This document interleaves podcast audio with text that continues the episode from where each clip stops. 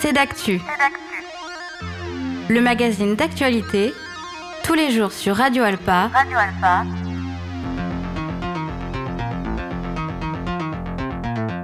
Présenté par Robin Hulin. Bonjour à tous et bonjour à toutes et bienvenue dans ce nouveau numéro de C'est d'actu. Nous sommes ensemble pendant une heure et au programme de cette heure qu'on va passer ensemble, nous parlerons de bande dessinée avec le dessinateur Pierre Frampas. Il publie avec Dominique et Fanny Joly Château Fort en danger aux éditions Casterman, une bande dessinée jeunesse où l'on suit l'histoire de Mathurin au service du seigneur de Fier-Castel. Du jazz également aujourd'hui avec l'association Jazz Pi et le groupe Organic Song, entre autres qui organise une soirée-concert le vendredi 29 septembre au Saulnières. Et enfin, Caroline Couster de la compagnie Orca présente le spectacle Devenu, une création à l'intersection entre le théâtre et la performance avec une présence particulière du corps. Ce sera dans la deuxième partie de notre émission. Voilà pour les titres de ce numéro de Cédactu.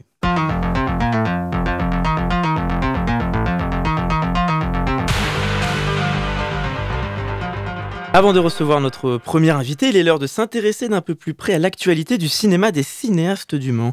Bonjour Marion Salle. Bonjour Robin. Assistante communication pour le cinéma des cinéastes, toutes les deux semaines vous venez nous présenter les événements à venir au sein de ce cinéma d'art et d'essai. il y a un gros programme, puisqu'en cette rentrée, c'est aussi la reprise des rendez-vous du patrimoine tous les lundis. Exactement, donc c'est un rendez-vous qu'on a mis en place euh, l'année dernière. Donc c'est tous les lundis à 18h. On vous invite à voir un film de patrimoine, parce que vous le savez, aux cinéastes, nous aimons les films anciens, les films de patrimoine. C'est d'ailleurs une des missions des cinémas essai, montrer les films anciens pour ne pas qu'ils tombent dans l'oubli.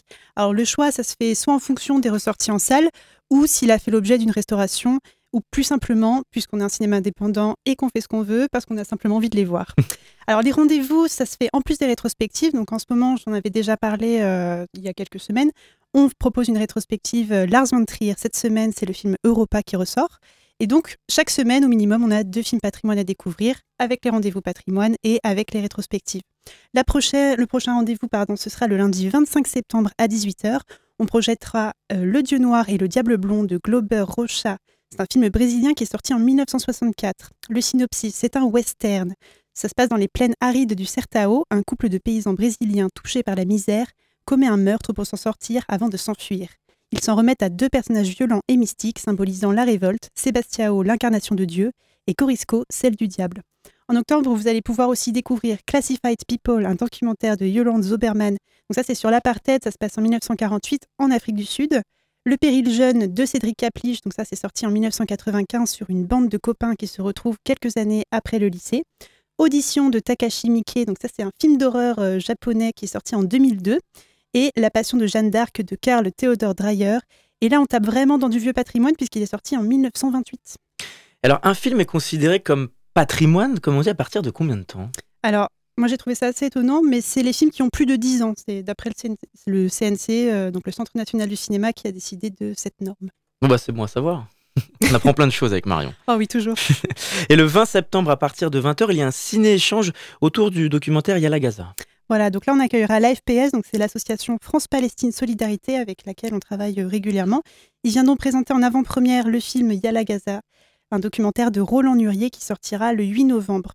Donc là on y découvre Gaza, donc c'est un petit territoire palestinien de seulement 40 km sur 12 km, donc c'est très petit, où vivent plus de 2 millions de personnes. La population y est complètement enfermée depuis 2007 et est régulièrement bombardée. Donc le film va s'attarder sur de nombreux témoignages, à la fois évidemment des Palestiniens qui nous parlent de leur quotidien, de géopolitique et de religion, avec aussi la parole de responsables politiques, des historiens, des journalistes, mais aussi des Israéliens et des juristes spécialistes de la Palestine et d'Israël pour mettre en perspective euh, toutes ces paroles.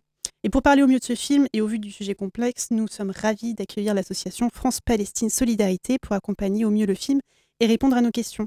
On aura également la présence du réalisateur du film, donc Roland Nurier, qui pourra répondre euh, à toutes vos interrogations. Et cette semaine, le 21 septembre, c'est à partir de 18h, il y a un art et cinéma avec le portrait interdit. Voilà, donc tous les mois au cinéaste, euh, on propose un cycle art et cinéma. Donc c'est des séances uniques, on va parler de pratiques artistiques au travers euh, d'un film. Donc c'est un partenariat avec la SAM, c'est la Société des Amis des Musées du Mans. Précision parce que j'ai eu la question tout à l'heure, si vous ne faites pas partie de la SAM, vous êtes tout de même les bienvenus à la projection. Le Portrait interdit, c'est un film de Charles Demeaux sorti en 2017. On se retrouve au milieu du XVIIIe siècle dans la cour impériale de Chine, à la découverte d'un tableau surnommé la Joconde chinoise. Le film se place du point de vue du jésuite Jean-Denis Attiret, interprété par le délicieux Melville Poupeau. C'est un des peintres officiels de la cour euh, impériale de Chine qui se voit confier la tâche de peindre le portrait de l'impératrice Ulanara. D'abord concubine, elle devient impératrice suite à la mort de la première femme de l'empereur, Qianglong. Le film nous raconte cette rencontre romancée entre le peintre et son modèle, prise entre les contraintes de la cour et son étiquette rigide et les différences culturelles les plus extrêmes.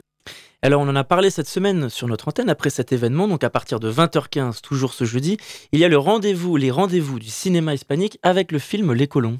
Voilà, donc ça ce sera le jeudi 21 septembre à 20h15 Désolée si c'est une redite euh, pour les auditeurs, mais je remets un petit coup On de est martel. sûr de l'horaire et du jour. Voilà, vous saurez, vous le graverez dans votre peau. Alors, donc c'est un autre rendez-vous mensuel qu'on vous propose euh, aux cinéastes, les rendez-vous du cinéma hispanique qui sont portés par nos amis de l'association Amigos, qui organise aussi euh, tous les ans le festival du cinéma hispanique. Donc ça, ce sera en avril. D'ici là, pour vous faire patienter, chaque mois, vous pourrez découvrir grâce à eux un film, soit de patrimoine, soit une nouveauté du cinéma hispanophone. Et donc jeudi, vous aurez la chance de découvrir en avant-première le film Les Colons de Felipe Galvez Aberlé, désolé si je le prononce mal, que l'on retrouvera ensuite à l'affiche en décembre 2023. Il a été présenté dans la sélection Un certain regard cette année au Festival de Cannes. Le film se passe au Chili en 1901 sur le territoire de la Terre de Feu, un territoire immense, fertile, que l'aristocratie blanche cherche à civiliser. On mettra des gros guillemets évidemment au terme civilisé. Pour cela, trois cavaliers sont engagés par un riche propriétaire terrien pour déposséder les populations autochtones de leurs terres et ouvrir une route vers l'Atlantique. Et enfin, on termine ce programme avec une carte blanche aux ambassadeurs le 30 septembre avec évidemment Eternal Sunshine. Of the Spotless Mind, n'oublie pas le titre hyper oui, c'est vrai qu'il est connu comme Eternal Sunshine, vous avez raison de me reprendre. Bah ouais, non, non, mais c'est vrai. Alors à tous mes fans qui m'écoutent chaque semaine religieusement, j'en ai parlé rapidement la semaine dernière puisque je vous ai parlé du nouveau film de Michel Gondry, Le Livre des Solutions. Alors avant ça, je vais encore vous reparler des ambassadeurs, c'est mon petit bébé à moi, c'est notre commission de bénévoles euh, 15-25 ans euh, du cinéma Les Cinéastes et chaque mois ils proposent des cartes blanches. Alors pour accompagner la sortie du livre euh, des solutions, nos jeunes bénévoles ont voulu remontrer un de ses plus beaux films, Eternal Sunshine of the Spotless Mind. Ce film, ça raconte l'histoire d'un couple, Joël et Clémentine, interprétés par Jim Carrey et Kate Winslet, qui décident de s'effacer l'un et l'autre de leurs mémoires respectives lorsque leur relation arrive à son point final. Mais en revoyant leurs souvenirs, Joël se rappellera pourquoi il aime Clémentine. C'est une des plus belles histoires d'amour du cinéma. J'adore ce film. Est-ce qu'on a le droit d'écouter la bande-annonce? Ah bah oui, avec plaisir. Eh Elle est en plus elle est en français. Pourquoi je tombe amoureux de toutes les femmes qui me prêtent un tout petit peu d'attention? Train pour Montauk. Je sais pas pourquoi. Où est-ce que tu vas? Euh, Rockville Center. Sans deck, moi aussi. Ah oui. Drôle de coïncidence. Montre-moi les constellations que tu connais. Ossidu, c'est juste là. Un arc et au bout une croix. T'as fini de te foutre de moi.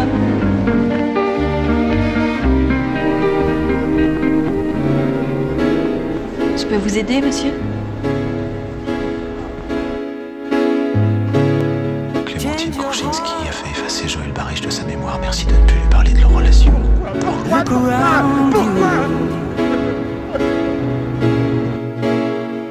J'aimerais que l'on efface Clémentine Kruczynski. Tu dis jamais rien, Joël. Alors que moi, je raconte tout. Jacassé sans arrêt, tu crois que c'est ça comme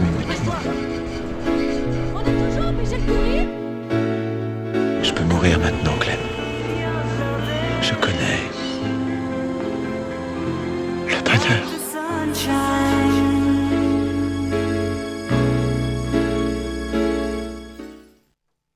attention, la projection n'est pas en français comme la bande-annonce. Ouais, c'est en version originale, sous-titrée en français évidemment.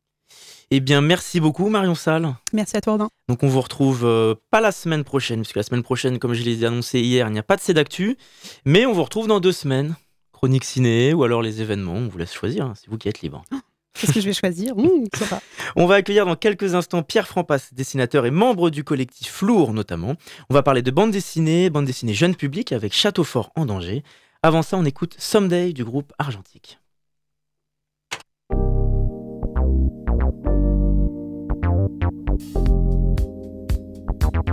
you going to come at the party tonight?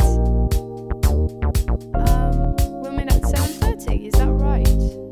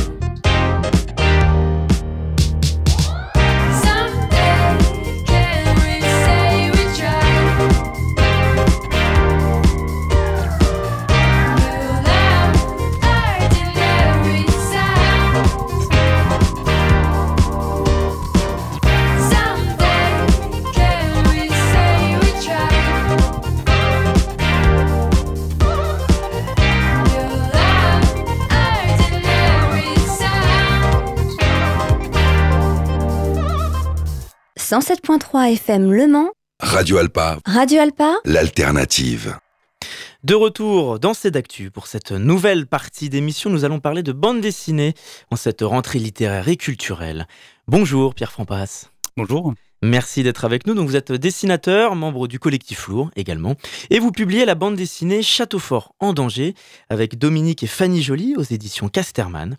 C'est une BD jeune public, comme on pourrait dire, où on suit les aventures de Mathurin au Moyen Âge en l'an 1205. Il quitte sa famille pour aller travailler dans le château du seigneur de Fiercastel et il découvre qu'un complot se prépare. Alors on n'en dit pas plus. Déjà, euh, Pierre, quelle est la genèse euh, de ce travail avec euh, Dominique et Fanny Joly qui vous a poussé à partir dans cette bande dessinée?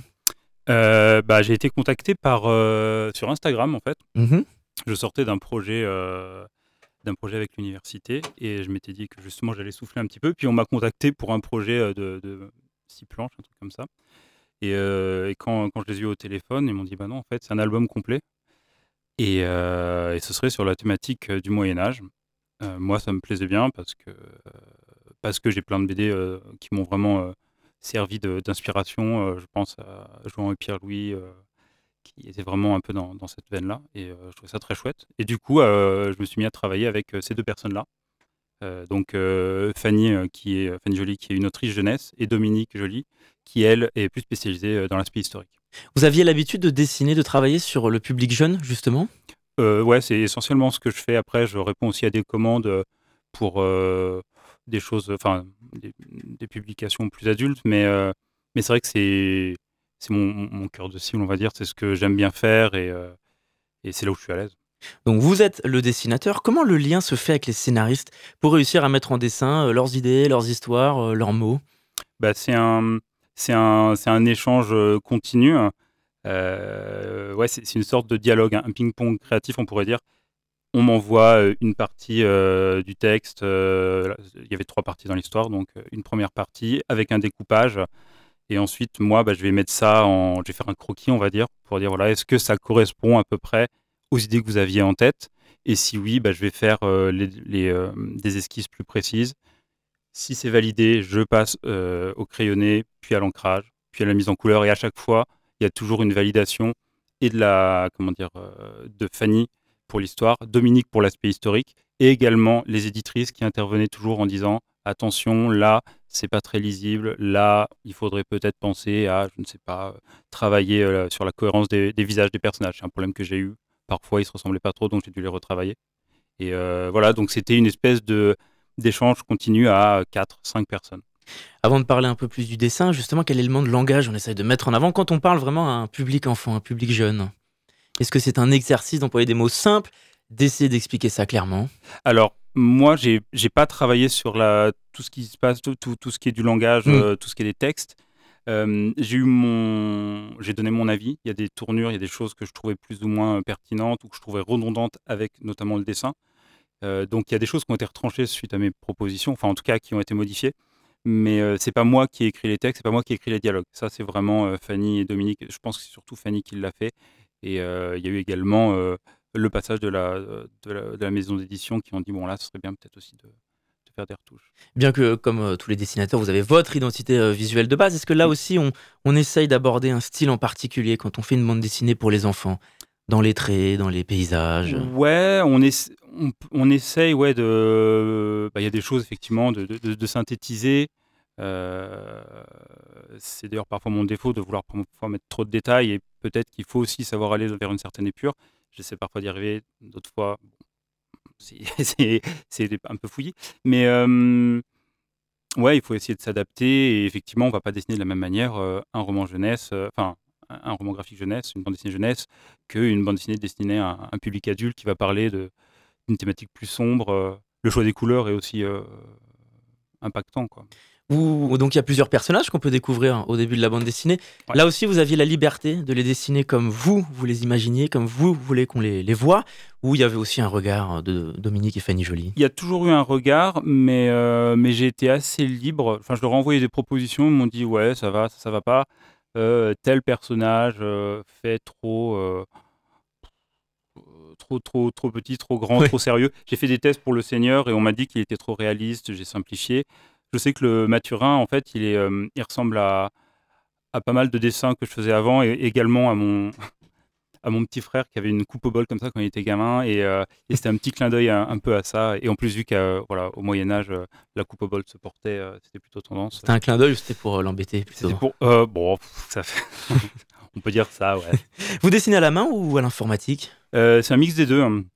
je commence à travailler sur tablette tous mes croquis parce que c'est beaucoup plus simple beaucoup plus rapide et ensuite, une fois que j'ai eu tous mes, tous mes crayonnés, je les ai imprimés et je les ai fait au propre sur papier, puis je les ai rescannés pour les mettre en couleur à l'ordinateur.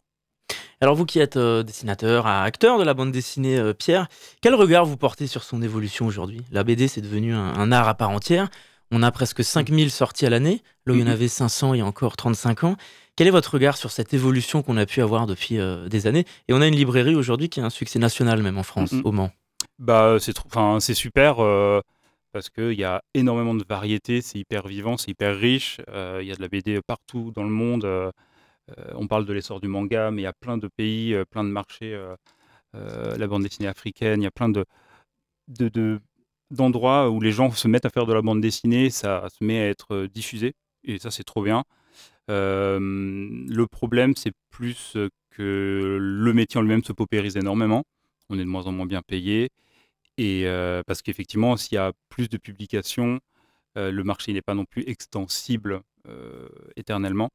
Et on va dire, voilà, parfois, peut-être que certains choix éditoriaux pourraient être de mettre un petit peu plus d'argent pour les auteurs. Mais bon, ça, c'est pas propre au marché de la bande dessinée. Il y a plein de, de domaines aujourd'hui où on pourrait payer plus les, gens qui travaillent.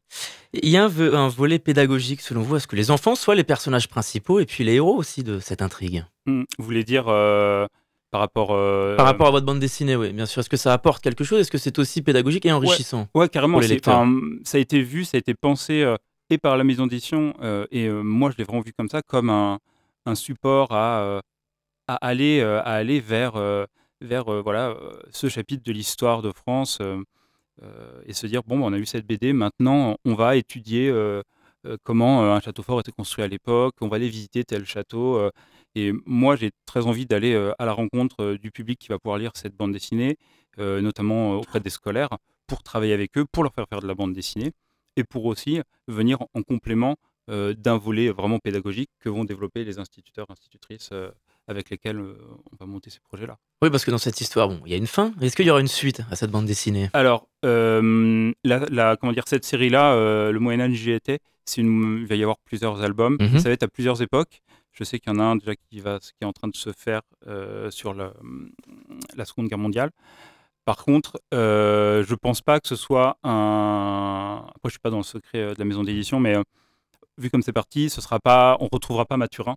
C'est plutôt des personnages à une autre époque qui vont euh, présenter cette époque-là. Et euh, ce sera très certainement d'autres dessinateurs et dessinatrices. Moi, je pense pas que je serai de l'aventure. Mais, euh, mais c'était déjà une super aventure que, voilà, d'être confronté à, à, ce challenge de produire en l'espace de une année un album de bande dessinée. Et vous, quels sont vos projets artistiques pour la suite et, en parallèle en ce moment? Eh bien, là, j'ai entamé depuis quelques mois avec dans le cadre de l'association Études et Chantiers, euh, on réalise des fresques avec des jeunes qui ont entre 19 et 25 ans. Donc moi, c'est une, euh, voilà, j'en ai fait assez peu. C'est assez chouette. Ça me change beaucoup de la bande dessinée où je travaille à mon bureau en étant euh, un peu recroquevillé sur moi-même. Là, bah, il y a un rapport beaucoup plus physique au dessin, à, l'image. puis je vais, là, vu que l'année scolaire a repris, je vais réintervenir dans des écoles. J'ai plusieurs projets d'intervention. Je donne des cours aux Beaux-Arts, les cours du soir euh, de roman graphique. Et puis avec le, collectif, on va aussi euh, faire des choses euh, dans l'année. Et alors cette bande dessinée, est-ce qu'on peut la trouver à la librairie Bulle ou est-ce qu'on peut se la procurer? Évidemment, Librairie Bulle, qui est une super librairie. pas besoin de le dire, mais si jamais vous ne l'aviez pas entendu, allez à la librairie Bulle, c'est génial. Et si vous n'habitez pas au Mans, allez à la librairie Bulle quand même. merci beaucoup, Pierre Frampas. Ben, merci beaucoup. Vous publiez donc avec euh, Dominique et Fanny Joly la bande dessinée Château Fort en danger aux éditions Casterman qu'on retrouve un peu partout et à la librairie Bulle au Mans. Il est l'heure d'accueillir notre deuxième invité du jour.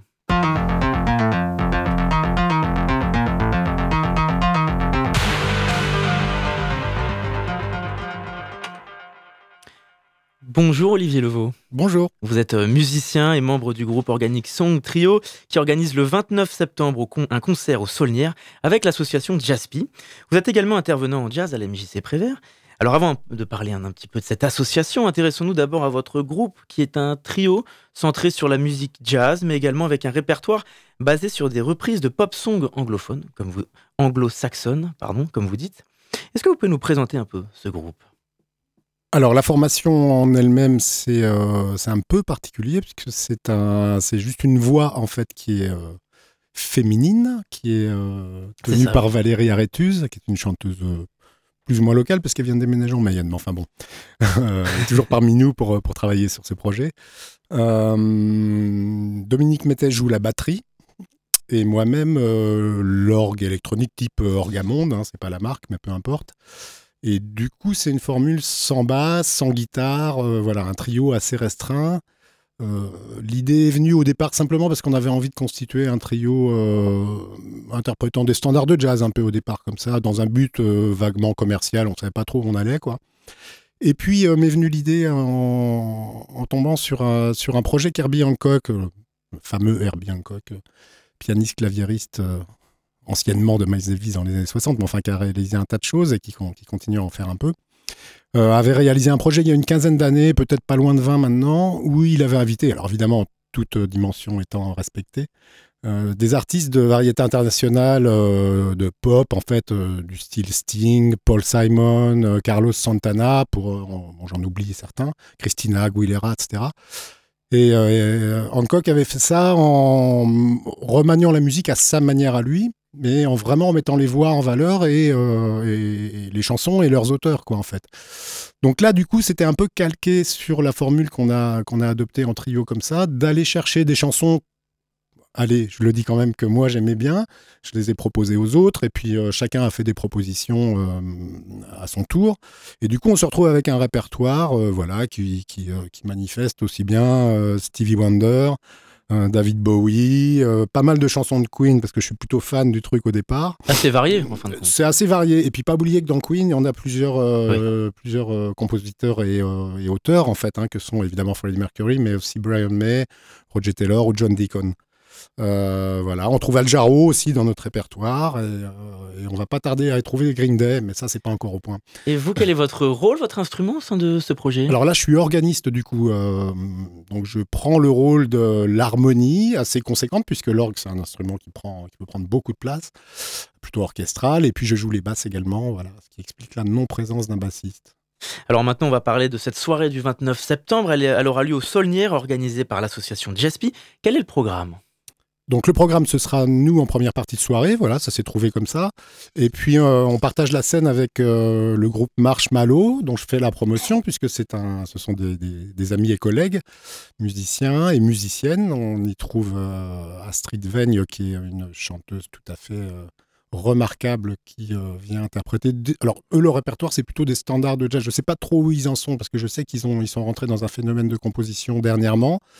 Mais leur programme, c'est plus un jazz euh, années 30-40, euh, illustrant, qu'est-ce qu'on pourrait avoir comme artiste euh, Peut-être Billie Holiday, Nat King Cole, et, consorts de l'époque, quoi, en fait. Voilà. Avec du matériel et une, comment dire, une recherche d'esthétique qui soit vraiment acoustique. On est vraiment dans un, jazz plus traditionnel.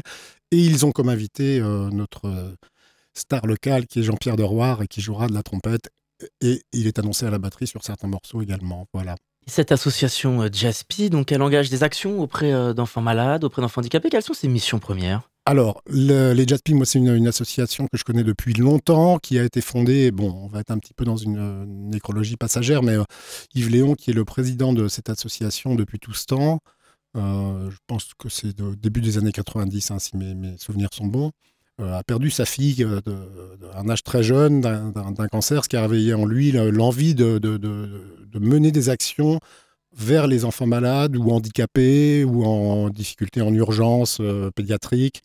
Et ça fait, ça fait, oui, ça fait une trentaine d'années que ça dure hein, environ. Quoi. Moi, j'ai fait pas mal d'interventions avec eux aux urgences pédiatriques de l'hôpital dans les années 2000. Euh, on s'est un petit peu perdu de vue, mais bon, voilà, je sais qu'il y a d'autres actions qui sont menées par d'autres artistes euh, à différents niveaux, de, mais toujours dans cette, dans cette vocation. Et en tant qu'artiste, vous, quel est votre regard aujourd'hui sur la scène jazz en France, mais en Sarthe aussi, sur les artistes, sur le développement de cette musique, sur son actualité aussi? C'est une question très vaste. Euh, on va essayer d'y répondre en quelques, en quelques mots positifs. Moi, je trouve qu'il y a beaucoup de choses qui se développent euh, depuis, euh, depuis peut-être une dizaine d'années maintenant, si on, si on veut chiffrer, bon, peu importe mais on a été dans des grandes vogues de alors voilà les années 70 c'est le free jazz les années 80 c'est un peu la, hmm. le revival euh, d'un jazz plus classique les années 90 c'est un peu l'apparition des métissages divers et variés euh, de travers le monde. Je crois qu'aujourd'hui il y a un peu un melting pot de tout ça et que peu importe les styles vous voyez je, je découvrais là qui est passé au festival de jazz en Touraine il y a une dizaine de jours une très jeune artiste américaine qui a 23 ans qui s'appelle Samara Joy qui chante plutôt dans la veine de euh, aller pour faire large, euh, peut-être pas Ella Fitzgerald, mais dans le style de Sarah Vaughan, quoi, quelque chose de, voilà très très commun dans l'histoire du jazz et très très classique, mais qui arrive avec une nouvelle respiration. Euh, bon, c'est un exemple hein, parmi tant d'autres. Là, je parle de scène internationale, plutôt américaine, mais on a un peu les mêmes phénomènes en France. On a on, a quand même des, des, des créneaux de création entre guillemets qui restent dans une évolution un petit peu plus euh, européenne, on va dire. Et puis, on a des milieux de jazz qui restent euh, à, l'opposé très, très traditionnels, mais avec des jeunes musiciens qui, qui, qui, font vraiment leur, euh, leur expression au travers de ça. Et au milieu de tout ça, toujours des milieux de, de bop, art bop, voilà, de jazz un peu entre middle. Quoi, voilà. Eh je propose aux auditeurs, aux auditrices qu'on écoute un extrait d'Organic Songs Trio, puis on se retrouve dans quelques instants.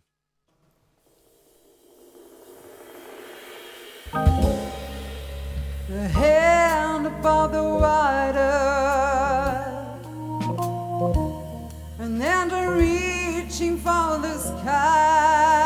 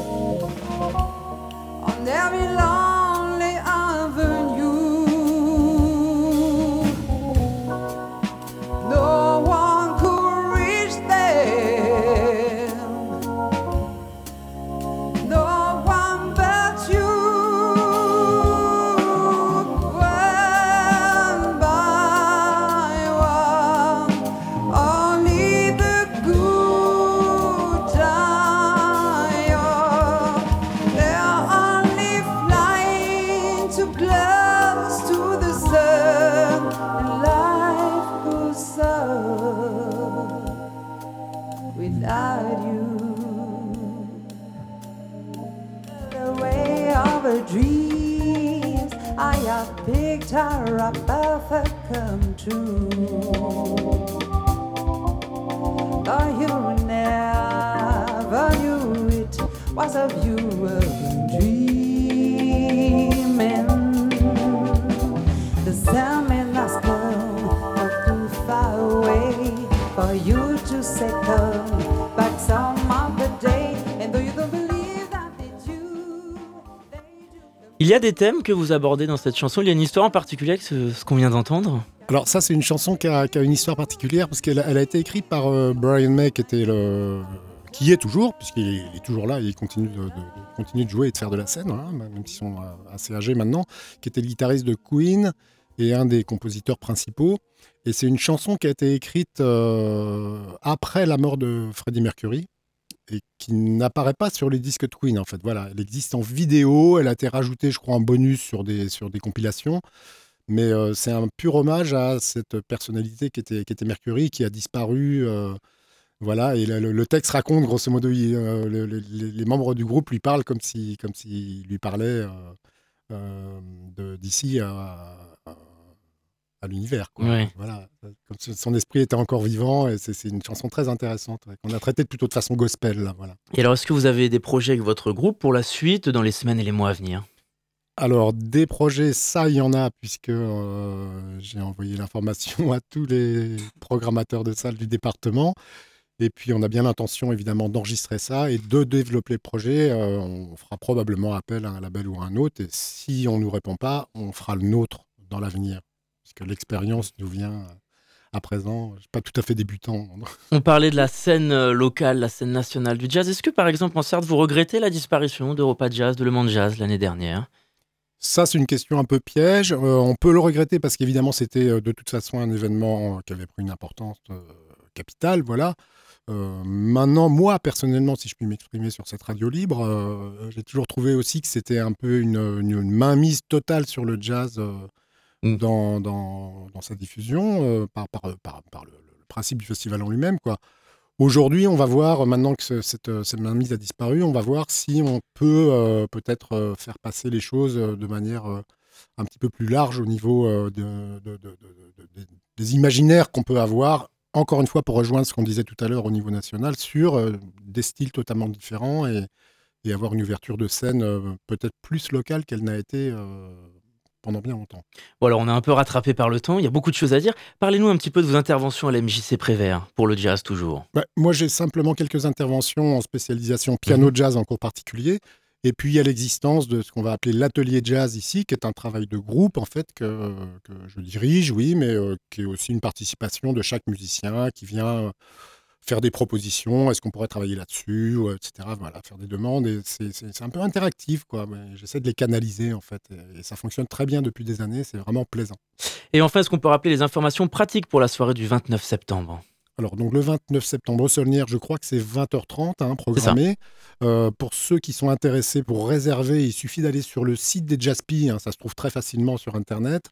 Euh, plutôt des Jaspi que d'ailleurs que des Solnières, hein, puisque c'est une soirée qui est en, réservation de salle, hein, on va dire. Je suis même pas sûr qu'on apparaisse dans le dans, l'organigramme des Solnières. Euh, vous allez sur le site des Jaspi, il y a un numéro de téléphone et il y a un contact internet pour euh, pouvoir réserver à l'avance. Première partie de soirée, Organic Songs. Deuxième partie de soirée, March Malo. Et on, on, sait que les réservations sont déjà, vont déjà bon train. Eh bien, merci Olivier Levaux d'avoir répondu à notre invitation. Avec plaisir. Et pour se renseigner sur vos interventions de jazz, on va aussi sur le site de la MJC Prévert, sur son site internet et sur les réseaux sociaux. Et il y a la brochure qu'on trouve un peu partout dans tous les lieux culturels du Mans. On va se retrouver dans quelques instants après une pause musicale pour la dernière partie de cette actu. Avant ça, on écoute YouTube et I Will Follow.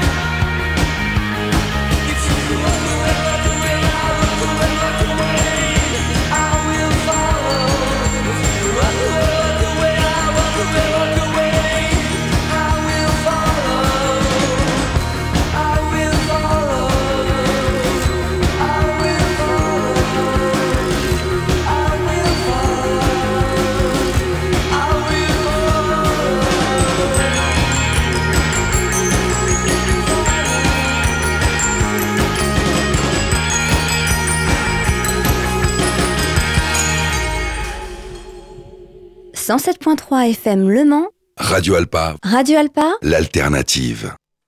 C'était U2 et I Will Follow. Et nous sommes de retour dans C'est d'actu. Et pour cette dernière partie d'émission, je suis avec Caroline Couster de la compagnie Orca. Et nous allons parler d'une création qui aura lieu au théâtre Paul Scarron, notamment au mois d'octobre. Bonjour Caroline Couster. Bonsoir. Merci d'être avec nous. Vous êtes à la conception et au jeu dans le spectacle Devenu avec la compagnie Orca qu'on retrouve donc le 13 octobre au théâtre Paul Scarron. Yasmine Bargache, comédienne et co-autrice de ce spectacle, et Alice Sibyl sont à la mise en scène, est à la mise en scène de cette création. Mmh. Alice Sibyl qu'on connaît bien à Radio Alpa. Alors c'est une fiction dystopique, conçue pour être présentée autant au théâtre qu'en structure muséale. Alors on va parler plus en détail de l'histoire, de la trame de cette création face au public. Mais d'abord expliquez-nous quelle est l'intention de cette création, de ce spectacle que vous avez mis en place?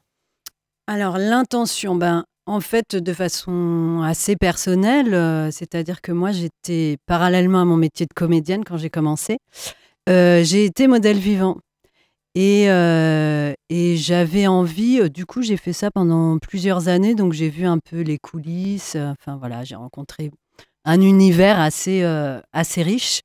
Et j'ai toujours gardé ça en tête. J'avais envie de rendre hommage à ce métier qui était quand même assez particulier d'être euh, debout, silencieuse, nue, devant plein de monde qui nous regarde et d'essayer de d'inspirer des gens. C'est quand même euh, un peu assez étonnant quoi, comme, euh, comme expérience. Et voilà, et c'est très méconnu, ou voire mal considéré d'ailleurs. donc au départ, j'avais envie de parler de ça, de cette expérience personnelle. Et avec euh, Yasmine Bargache, on a vécu toutes les deux cette même. Euh, il, se trouve qu'elle aussi a fait ce, petit boulot, quoi, si on peut dire. Euh, voilà, donc on s'est retrouvés au départ, vraiment, on s'est changé des témoignages, de, des écrits, des ressentis, ce que ça nous avait apporté, et tout ça. Et puis ensuite, en fait, Alice est arrivée dans l'histoire, et elle, qui n'avait pas du tout cette expérience-là, euh, elle s'est servie de notre expérience et de ce dont on avait envie de parler pour le fictionnaliser, le poétiser et l'emmener dans, une, euh, dans un temps futur. On était en plein confinement, en fait. Enfin, le confinement nous est tombé dessus. Donc, on a commencé aussi à avoir euh, beaucoup de peur. Peur pour notre art qu'on puisse plus, plus jouer, plus représenter, parce qu'on c'était à l'époque, on disait qu'on n'était pas essentiel et tout. Euh, voilà, pour le droit des femmes, un peu partout euh, dans le monde et tout ça. Et on, voilà, on a commencé à, à rassembler un peu, un peu tout ça. Parce que l'histoire de cette pièce évoque un monde où une loi interdit la représentation des corps féminins dans l'espace public. Deux femmes font le pari de poser plusieurs jours de suite devant des spectateurs, mais l'une d'elles craque. Mm. Quelle est l'histoire que vous avez voulu mettre en avant, euh, Caroline Couster? Euh, Ce dont on avait envie de parler également, c'est justement, euh, donc il y a des lois liberticides qui nous tombent dessus. Ces deux, ces deux femmes décident d'y réagir. Donc on voulait parler justement de l'engagement, qu'est-ce qu'on fait euh, Est-ce qu'on accepte Jusqu'où ça va La liberté, la... l'engagement aussi. Et, euh, et en fait, euh, ben, dans un binôme aussi, c'est ça aussi finalement. Il y a aussi, on recrée ce petit binôme de liberté, oppression, enfin, domination, dominant, dominé. Et, et finalement, elles ne sont pas forcément toutes les deux pareillement d'accord sur, sur le projet. Euh, donc voilà, on voulait parler aussi de comment on peut lutter, qu'est-ce qu'on peut faire. Euh, il y a une part d'humour ou de satire de la société dans cette pièce que vous avez voulu faire? Il y a une part de... Oh, il y a beaucoup d'humour, ouais. Euh, et il y a une part de... Ouais, oui, oui, oui, bien sûr. Et puis on se moque un peu, enfin comment dire, on utilise un peu les codes qu'on connaît tous dans, dans, des films un peu futuristes où il y a des drones ou des trucs un peu spéciaux où on, fait un pas, voilà, ça y est, euh, tout le monde nous voit et on nous dit qu'on n'a pas le droit d'avancer. Enfin, voilà, c'est là-dessus que... Parce que c'est une histoire où il y a, donc, comme on l'a dit, une loi qui interdit euh, la question mmh. du corps et de la femme en public et son intimité. Euh, donc c'est une histoire qui va à contrario de ce qu'impose cette société. Est-ce qu'avec cette forme de désobéissance, vous parlez aussi de la lutte, du militantisme, tout simplement? Oui, c'est ça, tout à fait. Et, et plus précisément du, euh, il y a quand même une dimension euh, féministe. Euh, voilà, puisque ce sont des femmes qui n'ont pas le droit au départ, enfin, elles n'ont pas leur corps ne peut plus être visible. C'est-à-dire que là, on est arrivé dans une société où les musées, tous les musées ont été vidés de tous les tableaux représentant des femmes, par exemple. Les statues dans la rue, toutes celles qui représentent des femmes sont éliminées. Euh, oui, oui, oui, forcément, il y a quelque chose de. Parce que dans cette euh, création, on parle, donc, comme vous l'avez dit, du corps, du corps dans son intimité, oui. du corps euh, face à la pudeur. Parfois, est-ce qu'il y a un épisode dans votre vie, vous avez parlé un peu de la jeunesse de ce projet au début, qui vous a poussé à vouloir écrire Oui, tout à fait. en fait, moi, dans, ma, dans mon histoire aussi, qui a une part très importante, en fait, j'ai eu un, à ce moment-là où j'étais modèle, j'ai eu un accident très brutal et tout ça, et j'ai eu des, des, voilà, au niveau du ventre, et ça a été très, euh, j'en garde des grosses cicatrices. Et ce métier de modèle vivant, euh, c'était une période où j'osais pas me, dans mon intimité, c'était compliqué. Et étonnamment, ce métier de modèle vivant, tous les profs me disaient, ah, comme elle est belle, regardez l'élégance de ses proportions, je sais pas trop quoi. Et en fait, ce métier m'a sauvé moi personnellement. Euh, sur le regard, quoi, m'a réussi à sortir la tête de l'eau parce que je me sentais complètement défigurée. Et là, on me disait, euh, on me disait tout le contraire, en fait. Et c'est ça aussi qu'on a voulu mettre en avant, c'est que l'art, de sens euh, globalement, euh, la force de l'art, en fait, qui permet justement de transcender certaines, certaines failles et au contraire s'en servir pour bah, pour être plus fort pour autre chose ou pour affirmer son, sa différence, euh, sa personnalité, sa sensibilité? Il y a un univers esthétique et musical que vous avez cherché à mettre en avant? Euh, Ouais, alors on est dans un... Esthétiquement, on est dans quelque chose d'assez euh, fin du monde, c'est vraiment assez brut. on a une, une corde qui délimite l'espace au sol. On a juste des trois, vous savez, les tablettes dans les musées, on s'assoit dessus, on fait des pauses dessus. Mmh. Euh, c'est très simple. En fait, on voulait quelque chose d'assez brut, euh, brut de pomme dans ce sens-là. Hein. Euh, et puis, voilà, des matériaux, des couvertures de survie, parce que ces femmes, elles sont là pour quelques jours. Hein. Donc, vraiment, très. C'est pas beau, quoi mais c'est notre esthétique. Euh, et musicalement, euh, musicalement, on est plutôt dans des nappes un peu, euh, un peu, un peu étranges aussi. voilà, ou parfois ça, ça, on a une, création sonore de Benoît Pompéo qui, qui est, qui est parti dans un truc un peu années 80, un peu très, très dansant et tout ça, assez marrant. Euh, voilà. Parce que c'est une représentation donc qu'on retrouve au théâtre Paul Scarron le 13 octobre, mais la semaine d'avant, le 6, vous jouez au festival Lady Fest. Est-ce qu'on peut représenter un peu aux auditeurs ce festival qui a une thématique particulière et originale? Alors, le Lady Fest, euh, c'est un festival qui se situe à Alençon, à la Chapelle Mel à Alençon, euh, et qui est un festival féministe euh, pour remettre vraiment les femmes euh, dans la représentation euh, du travail et tout ça. Donc toutes les interprètes, tous les actrices de ce festival sont féminines. et donc ça dure trois jours. L'ouverture, c'est au musée des beaux-arts de Caen, donc avec notre spectacle notamment.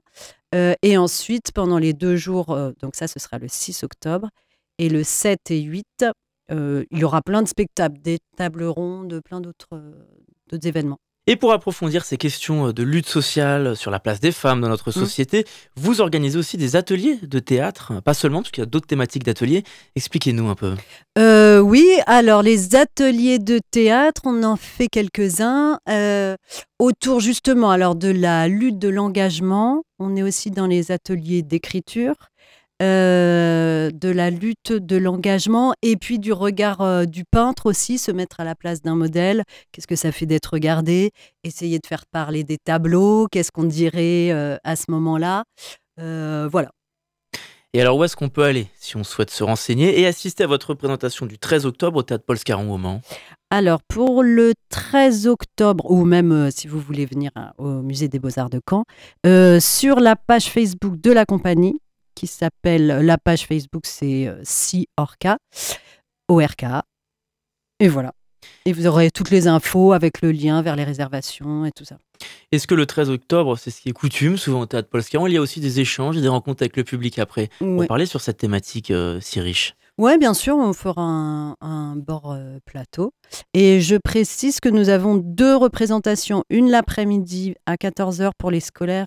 Ils peuvent en profiter avec leur passe culture. Et une le soir à 20h. Et parce qu'on s'adresse aussi pas mal aux jeunes euh, sur le regard, sur le corps, sur la nudité, sur l'intimité et la révolte et l'engagement. Je pense que c'est des thématiques qui peuvent les, leur parler. Eh bien, merci beaucoup, Caroline Couster, d'avoir répondu à notre invitation. Ben, merci à vous surtout.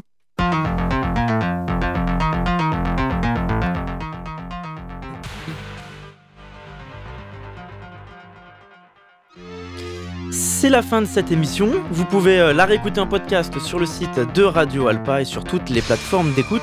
Et dans quelques minutes, c'est l'Amphi, l'émission des étudiants qui parle aux étudiants avec Charlie Pless. En attendant, je vous dis à très vite sur notre antenne.